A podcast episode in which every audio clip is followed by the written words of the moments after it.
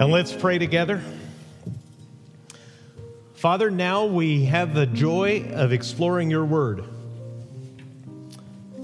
and reading the cry of a man in deep trouble who understood his days and his problems no better than we understand our own. Help us listen to his struggle with you and hear his prayer at the end that we may learn from it and be changed as he was.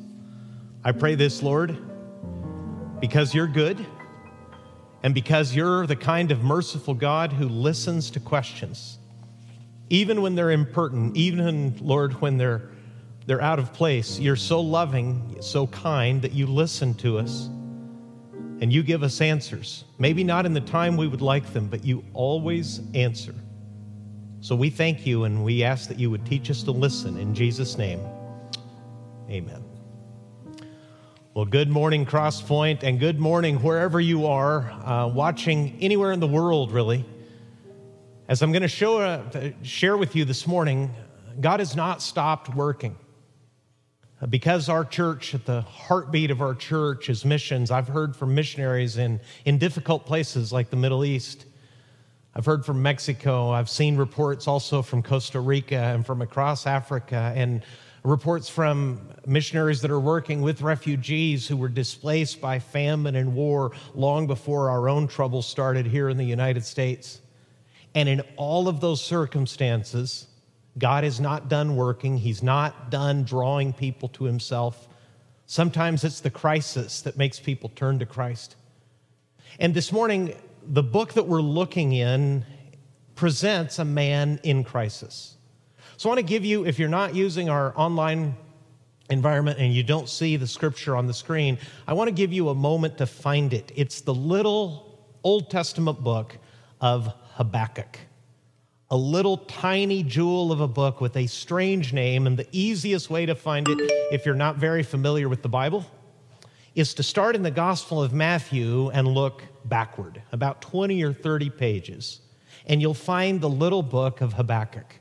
While you're looking, let me also extend my welcome not only to those here in California that are part of our church home, but anywhere you're watching.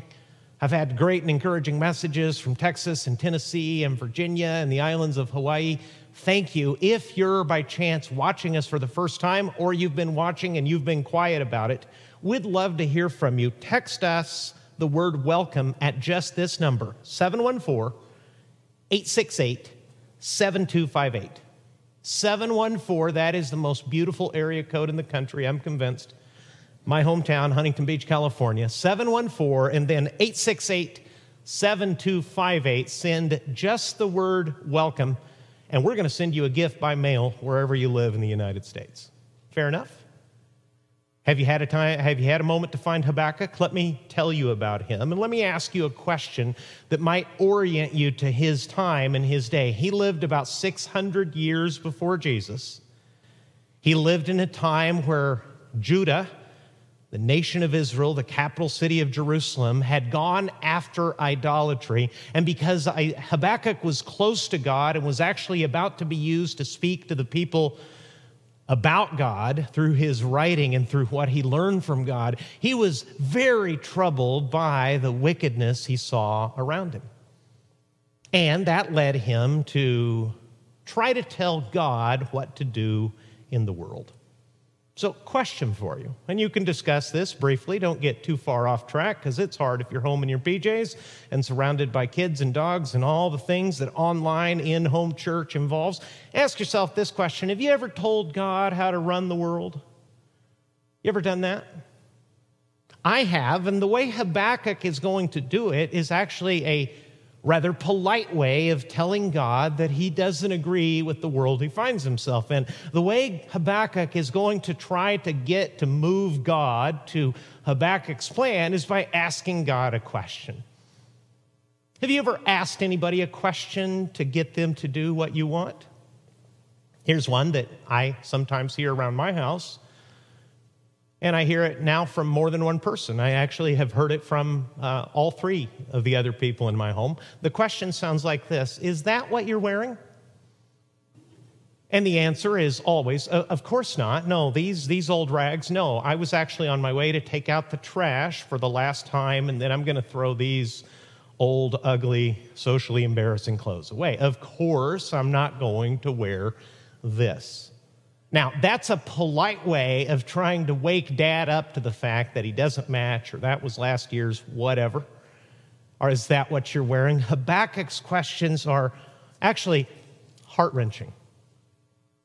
Like all people who love God and serve God, surrounded by wickedness and evil, Habakkuk cannot understand why God doesn't step in and make things right.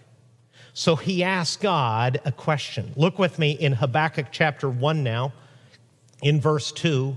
Habakkuk says, O Lord, how long shall I cry for help and you will not hear, or cry to you violence and you will not save? Why do you make me see iniquity and why do you idly look at wrong?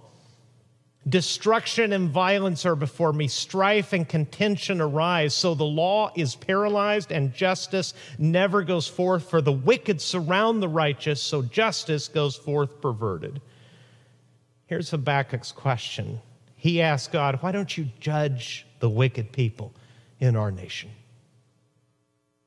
God, do you see what they're doing? They're perverting justice. The people who love you and are trying to serve you, they're getting crushed underfoot. People who are idolatrous have no regard for you. They're acting as if you didn't exist, as if you didn't care. How can you sit there and look at this? That's specifically the question in verse 3 Why do you idly look at wrong? Do you see the magnitude of that question? Bad people are getting away with bad things, and you're just sitting there. God, you're idle. That's his first question. And the answer from God is frightening. God said, I will step in. I am about to do something. The Babylonians are coming. You see, it didn't happen in Habakkuk's lifetime, but God was already preparing an, a brutal nation to judge his own. Habakkuk didn't see it and couldn't believe it at that moment. God was conscious of every evil deed in the lives of people who should have known better, and he was going to raise up what Habakkuk here calls the Chaldeans. It's a reference to the Babylonian Empire, one of the great ancient military powers of history. And God says in chapter 1, verse 6 Behold, I am raising up the Chaldeans, that bitter and hasty nation who march through the breadth of the earth to seize dwellings not their own. We're moving quickly. Look over down to verse 10. This is how the Babylonian Empire acted. This is the kind of men, this is the kind of army they were. At kings they scoff, and at rulers they laugh. They laugh at every fortress, for they pile up earth and take it. And here's one of the indications that the Bible is rooted in actual history. What God is describing here is an ancient and powerful technique to besiege and take down a city because cities were walled and armies that were strong enough marched right up to them, built earthenworks in front of them, and built basically a man made hill as tall as the walls that surrounded the city, and then sent their soldiers surging over the wall to kill everyone inside. This is the kind of people they are. God knows it. Verse 11 Then they sweep by like the wind and go on, guilty men whose own might is their God. And that description, as I'm going to explain to you, kind of still gives me chills. God's answer is Habakkuk, I didn't need you to ask, but I will give you an answer. I see the wickedness around you, and I am raising up the Babylonians to judge the people and the sin that troubles you so much. Well, if you're Habakkuk and you've had the bold audacity to ask God a question and to also politely tell God not to sit around and to do something, put yourself in his situation. How do you think that answer made Habakkuk feel? Well, it might not surprise you, that led to a second question. The second question was this they're worse than we are. What about them? Certainly, that God can't be an answer. We're idolatrous, we're wicked. Certainly, our courts, and Our laws, our system of justice is at a standstill, but they're so much worse than we are. What about them? Habakkuk says in chapter 1, verse 13, we're moving right through the book. 1:13 Habakkuk says, "You who are of purer eyes than to see evil and cannot look at wrong, why do you idly look at traitors and remain silent when the wicked swallows up the man more righteous than he?" In other words, Habakkuk has asked a pressing question and received an answer that troubles him even more. He knows prophetically what these Babylonians are. Look at the kind of people they are. They're drunk with power, they worship power. Verse 16. Speaking of the king of Babylon who represents the whole country, it says, Therefore, he sacrifices to his net and makes offerings to his dragnet, for by them he lives in luxury and his food is rich. Is he then to keep on emptying his net and mercilessly killing nations forever? To put that in our terms in the modern world, Habakkuk would be saying, God, these are the kind of people who worship their guns. They worship their military might. They have no relationship with you. They love power. They love violence. They're so much stronger than we are. If you send them in among us, that's going to be so much worse because they're so much worse than we are. Told you a moment, this verse gives me a chill because when we were missionaries, I, my family and I lived in northern Mexico, and for several years we lived directly beside a family that was cartel related in northern Mexico. That wasn't idle speculation. That wasn't gossip. That's how they introduced themselves to us a few days after we moved in. They told us what they did, and they told us of people in their family who had already been killed in the Mexican cartel wars. And it was a sobering thing to live beside people who were so casual and so acquainted with that kind of violence it never left my mind for a day we were in Mexico that, humanly speaking, I was alive because the neighbors wanted me to be. That's how Habakkuk felt. I had trust in God, and Habakkuk does too, but Habakkuk is being told the answer to your question of justice delayed and justice denied is I am going to judge my own people.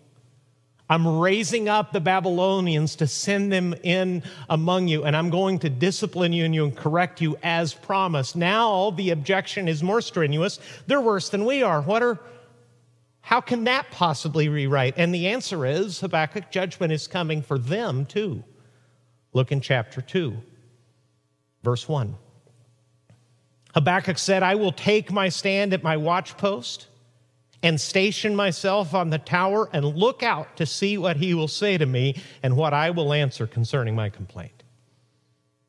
In other words, Habakkuk is saying, Well, I'm, I'm really brokenhearted now. I'm just going to take my watch. I'm going to stand watch and wait for God's answer. I've been complaining to God. He gave me a heartbreaking answer that makes me fear for the very existence of my nation. And now I'm going to stand here quietly and see what He tells me. And here's the answer, and here's the heart of the book. Here's where this strange little book, buried toward the end of the Old Testament, connects with the story of Christ and with ours. Habakkuk chapter 2, verse 2 says, The Lord answered me, Write the vision, make it plain on tablets so he may run who reads it. For still the vision awaits its appointed time. It hastens to the end. It will not lie. If it seems slow, wait for it. It will surely come. It will not delay. In other words, write this down so that everyone will know, so that it will be clear to everyone who I am and what I'm doing. And chapter 2, verse 4 is one of the most important verses in the Old Testament. Don't miss this. God is now going to describe to Habakkuk the life of the godless Babylonians he knows and the difference that he wants between wicked people who don't love God and God's own people who should trust him. Habakkuk 2, verse 4 tells the story. Speaking again of the king of Babylon and the whole country of Babylon, the whole empire, God says, Behold, his soul The Babylonian king's soul is puffed up, and it is not right upright within him, but the righteous shall live by his faith. The righteous shall live by his faith. You ever read that before in the New Testament? It's everywhere in the New Testament. It's quoted expressly with those very words three times, and its idea is find, found everywhere across the New Testament. What God's ultimate answer to Habakkuk is this I understand your complaint. Don't worry, the Babylonians are coming. Well, God, that's much worse. What about them? Oh, I'll judge them in due time as well. Write it down so that they and you will know. And Habakkuk, here's what I want you to see in the midst of your trouble. And listen to me, church, because this is at the heart of the message. And though this was written about 650 years before the birth of Jesus, in other words, some 2,600 years before our time, it couldn't be any more timely. It's as timely as Twitter. What God is telling Habakkuk is this the only way to live is to trust me. I know you don't understand. I know you have questions. I know you have questions regarding my character and my timing and my provision and my sense of justice and the time I appoint for justice. Here's what I have to tell you, Habakkuk the righteous shall live by his faith. The only way to live with God is to trust God. That's what faith means. And consider this if we call it faith and if we call it trust, what we're implicitly saying at the same time is that it's hard to trust God. You don't need courage if you're not afraid. It's no good to speak of love unless indifference and hate are also an option. It's no use, it doesn't make sense to speak of selfless sacrifice until you've seen also selfish greed and self centered living. In the same way, these troubled times that Habakkuk lived in and the troubled time we're living through now, the answer from God, as ever, as always, is this the righteous, the person who is right with me, gets that way by trusting me.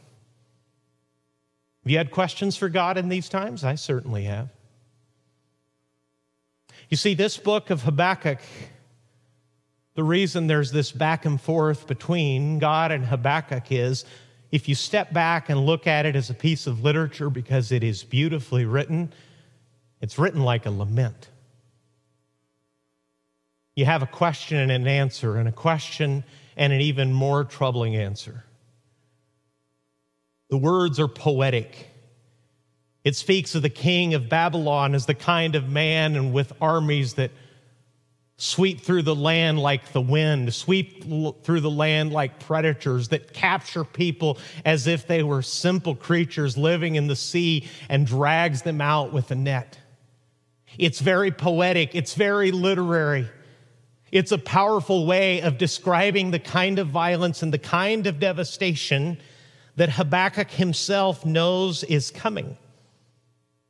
And God is contrasting here a life of faith that he wants from his people and the life of idolatry that the Babylonians practice. Look ahead in chapter 2, verse 18, because what we're contrasting here is chapter 2, verse 4, where the righteous shall live by faith, and the idolatrous living of the godless nation of Babylon.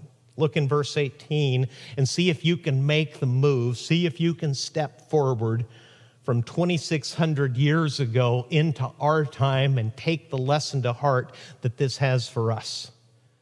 Chapter 2, verse 18, God says, speaking of Babylon now and also of his people who had become idolatrous, what profit is an idol when its maker has shaped it, a metal image, a teacher of lies? For its maker trusts in his own creation when he makes speechless idols. Woe to him who says to a wooden thing, Awake, to a silent stone, Arise. Can this teach? Behold, it is overlaid with gold and silver, and there is no breath at all in it, but the Lord is in his holy temple. Let all the earth keep silence before him. You see, what Habakkuk is showing, what Habakkuk is being shown is there's two ways to live. You can trust God and have life eternal. You can trust God and move through hard days. You can overcome fear and you can overcome idolatry and you can overcome self regard. And even when you don't understand all that He does and all that He is and all that He's doing in your life and the life of your family, you can make the courageous decision to trust God anyway, or you can retreat back to your idols. God here is pronouncing in the length of chapter 2, which I didn't read. Habakkuk writes a long woe to Babylon. He shows that all of their evil, all of their drunkenness, all of their oppression, all of their enslaving of other nations, all of their love and death and violence will get them nowhere. There's an old saying that justice delayed is justice denied. God has a different point of view. From our point of view, justice often is delayed, but God will assure anybody who cares to listen he and his justice will not be denied. It may take time, which is why he had Habakkuk write it down so that all these years later, you and I can look at a man in more trouble than we have ever been and hear God say, The choice that you have is whether you're going to trust me or trust your idols. That's at the heart of the book. That's what carries over into the New Testament. When Paul in the book of Romans and also in Galatians and the author of Hebrews quotes Habakkuk and says, The righteous will live by his faith. In other words, people won't be righteous by being good enough. People won't be righteous by pleasing God enough. People will be righteous only when they humbly trust God. The choice is always between trusting an idol and trusting God. That's the choice I have this morning. I, my life with Christ, if you're a Christian, my life with Christ began the same way yours did. It began with faith and in faith from the moment I stopped trusting myself and started trusting Him. When I took His word for it that my sin was severe enough to deal me someday physical death and later forever spiritual death, and that the cost of forgiving my sin was to put my sin on innocent, blameless Jesus so that he could trade lives with me. And that what I had to do to have that eternal life was to give up on myself, my favorite idol, and start trusting God instead, that's where the Christian life begins, and that's where the Christian life is sustained, and that's where the Christian life ends as well. Listen to Hebrews 11, verse 6. The Bible says, without faith, it is impossible to please Him.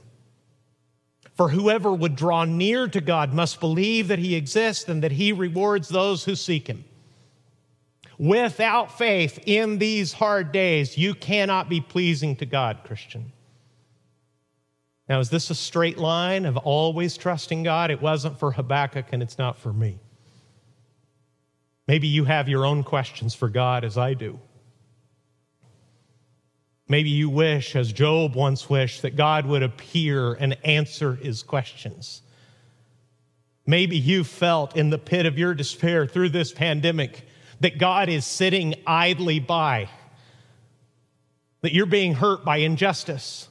The injustice of an employer, the injustice in your own home and your family, the injustice of the world around you. Maybe you feel oppressed by authority and you just want God to step in and act. Understand the way to be pleasing to Him is the same way you came to Christ in the first place by trusting that He is there, by drawing near to the God you believe that exists and that He will reward those who seek Him. It's always a choice between idolatry and faith. That's the first two chapters of Habakkuk. That's the question and the answer. That's the lament. And then comes the best part of the book. Because chapter 1, verse says, a prayer of Habakkuk the prophet. And it gives us a strange Hebrew word, probably indicating to what music this prayer was to be set so that God's people could learn it. You may look at the very end of chapter 3, it says, to the choir master with stringed instruments. In other words, Habakkuk prayed to God and wrote it down so that God's people then and God's people now would know how to speak to God in a time of crisis, would know how to speak to God when they think God needs a reminder of how to run his world. And please understand, one of the pitfalls of preaching is when God shows you a truth in His Word and you explain it to people, the pitfall is that sometimes the people listening to the preacher think the preacher has it all sorted out and is doing everything he's preaching. I'm not. This is all true. This is where I try to live. This is, by God's grace, where I believe I live most of the time. But every person on earth who has ever walked with God has had questions for him. Every person who has ever walked with God has had doubts and fears and felt accusation inside and outside of him or her as they've struggled with the injustice and the terrible troubles of life. But I want you not to feel alone. I want you to feel in good company with Habakkuk and David and Abraham and the disciples and the first apostles and everyone who ever entrusted the, their lives to God. But more than anything, I want you to listen to Habakkuk pray. O Lord, I have heard the report of you, and your work, O Lord, do I fear. Listen, in the midst of the years, revive it. Your work. In the midst of your year, in, of the years, revive it. In the midst of the years, make it known. Listen to this request. In wrath, remember mercy. What's Habakkuk praying? He's praying this God, revive your work among us, even as your judgment falls. Even as you correct us as we deserve. Please your, revive your work among us. The last phrase of verse 2 in wrath, remember mercy. God, we can, we can hear the trumpets, we can hear the clank of armor, we can hear the thud of masked men standing in formation, standing behind banners, gathering up chariots, sharpening swords, loading up arrow and bow we hear them coming. That's wrath for us. God, please, in wrath, remember mercy. That's what we should pray for. Many of us have asked ourselves are these days of wrath? Is this our fault? Why is this happening? No one can tell you for sure. Anyone who claims to understand why this has come and all that God is doing in it is saying more than he can actually know. But you can pray along with Habakkuk God in times of judgment, in times of trial, in days when it feels like your anger is being poured out. In all of that, please, God, remember mercy. And He will, and He has. Just this morning, I received an email from a dear friend who pastors a church back east. In December, he said, a Chinese student came from a city that is now famous and will be forever. A student came from China, from the city of Wuhan, seeking doctoral studies in Boston, Massachusetts. He was there to interview in doctoral programs, and he had to stay because of the crisis. And in that time, this Chinese student who came seeking education found Christ instead and was saved.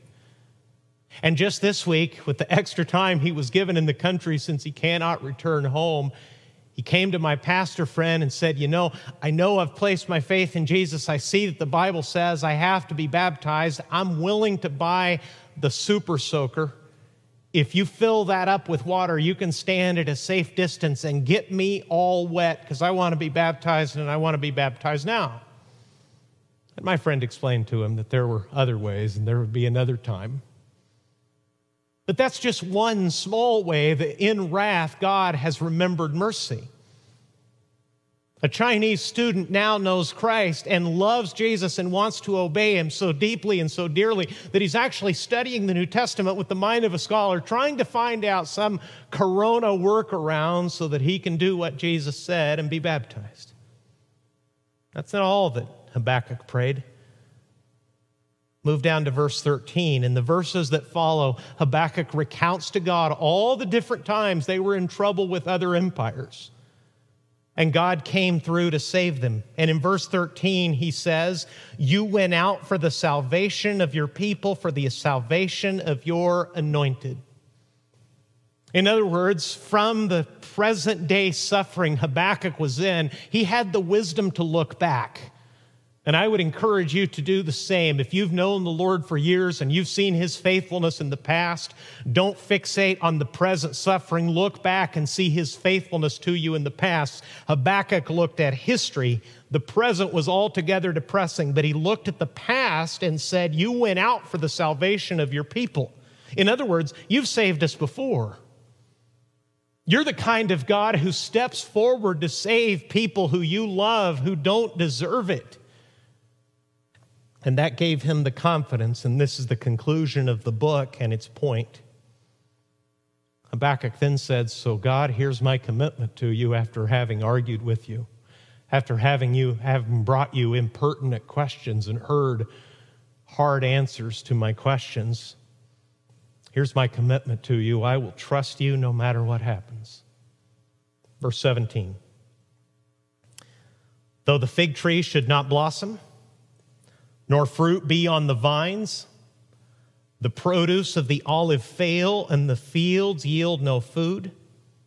The flock be cut off from the fold, and there be no herd in the stalls. And that's the ancient world. What Habakkuk is portraying is a total loss. There's nothing in the fields, there's nothing on the trees. The stalls of our animals that we work with and the stalls of the animals that feed us are empty. Though all of that happened, though the fig tree doesn't blossom, if there's no fruit on the vines, if there's no produce from the olives, if there's no yield from the fields, if the flock is cut off and there's no herd in the stalls, listen to the commitment, listen to faith, church. Yet I will rejoice in the Lord. I will take joy in the God of my salvation. God, the Lord, is my strength. He makes my feet like the deer's, He makes me tread on my high places. What's that mean? Hunters understand it. And maybe you've had the fortune, either through a documentary or hopefully in nature, of see a deer escape. You see, given the opportunity, a deer will run for the high ground. He'll get up high, away from the predator, away from the hunter. And the curious thing about deers is, even as they run for their lives, they appear so joyful. They appear to jump up the mountains that the hunter and the predator cannot come. That's what Habakkuk is saying to God. Even if my entire world falls apart, having asked you hard questions and having heard your answers, having heard from you, God, that the only way to live is to trust you, here's my commitment to you. I will rejoice in the Lord. I will take joy in the God of my salvation. God, the Lord, is my strength. He makes my feet like the deer's. He makes me tread on my high places. What I'm trying to tell you is this faith means moving from what if to even if. You see, what's torturing so many of us and keeping us awake all night is that we are endlessly spinning out what if scenarios. What if this goes on for another two weeks? What if this goes on for a month?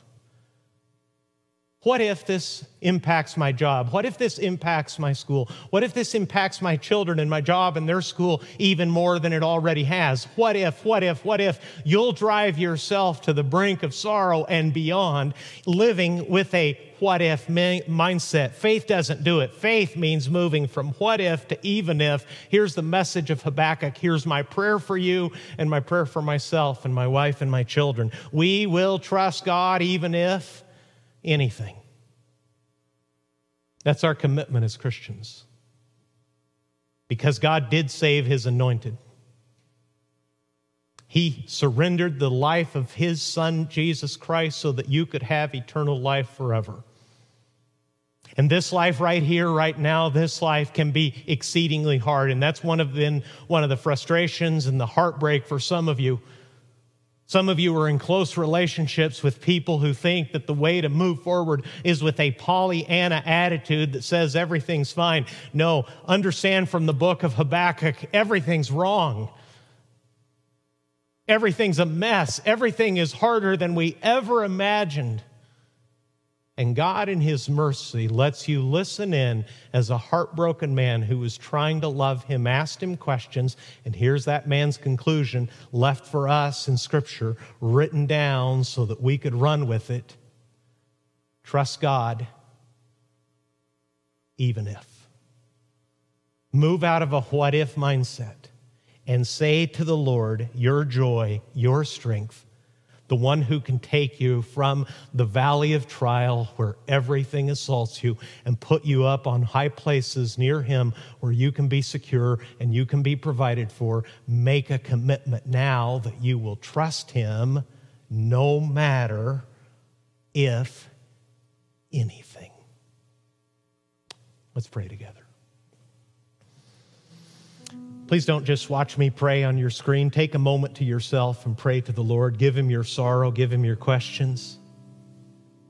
If you've been angry the way Habakkuk was, if you've been indignant thinking that God is taking too long, could you take that to him and confess it to him now? Would you ask God to give you the grace to be the kind of person who trusts him, even if? Ask Him to move you out of what if to even if by faith. And if you don't know Jesus, now's your time. Maybe God's been moving in your life the way He was in the life of that PhD student from China. Maybe in His grace, all of this worldwide chaos can be orchestrated so that Christ saves you. Wherever you are, however you're struggling, take a moment now and tell the Lord about it. Lord Jesus, give us the grace to believe that you listen, to believe that you have died for sin, and that we can trust you even if. Keep from us, Lord, keep us vigilant to stay away from what if thinking and to say with Habakkuk, even if, even if the world falls apart, even if I don't get the answer I want, even if I am dissatisfied, even then, even if that happens, Lord, I will trust you. You are my joy, you are my strength. We ask this in Jesus' name. Amen. Maybe, just maybe this is the morning that after a lot of input and a lot of pursuit from God, you finally humbled yourself and trusted Jesus. If so, could I give you that number again? 714 868 7258. 714 868 7258. If you've trusted Jesus this morning or you don't even, you're not entirely sure what that means, but you're sick of yourself and ready to trust God, would you just text the word Jesus to that number?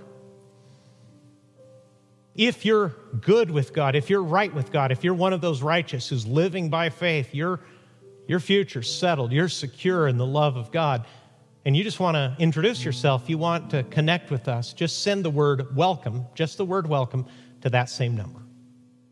If you want to help us today, if you're local, in just a little bit, in about half an hour at 10:30, we're going to start a food drive outside in the parking lot. We'll have drive through prayer as well. If you need prayer, if you need a human being to sit beside you at a safe distance and pray for you and listen to you, I'll be honored to be that person. If, like so many have from really all over the place, people we don't even know have been generous, you want to give. It's not a matter of you needing help, it's a matter of you wanting to help. Connect with us online, use any of those giving platforms whatever resource God has placed in your hand, He can use it for good. God bless you. We love you. I'm going to pray a final blessing. Ask God to give us the grace to trust Him this way. Jesus, thank you for your word. It speaks across millennia to tell frightened people where life is to be found. Help us to trust you, and in that trust, show that we really know you and you've made a difference when we say with Habakkuk, whatever happens, you'll have our trust. We love you and thank you in the name of Jesus. Amen. Crosspoint family, I love you so much. Thank you for joining us in worship. If you need anything at all, use the same website to reach out. Let us know how we can help. We want to serve you in the name of our great God. God bless you. Have a wonderful week.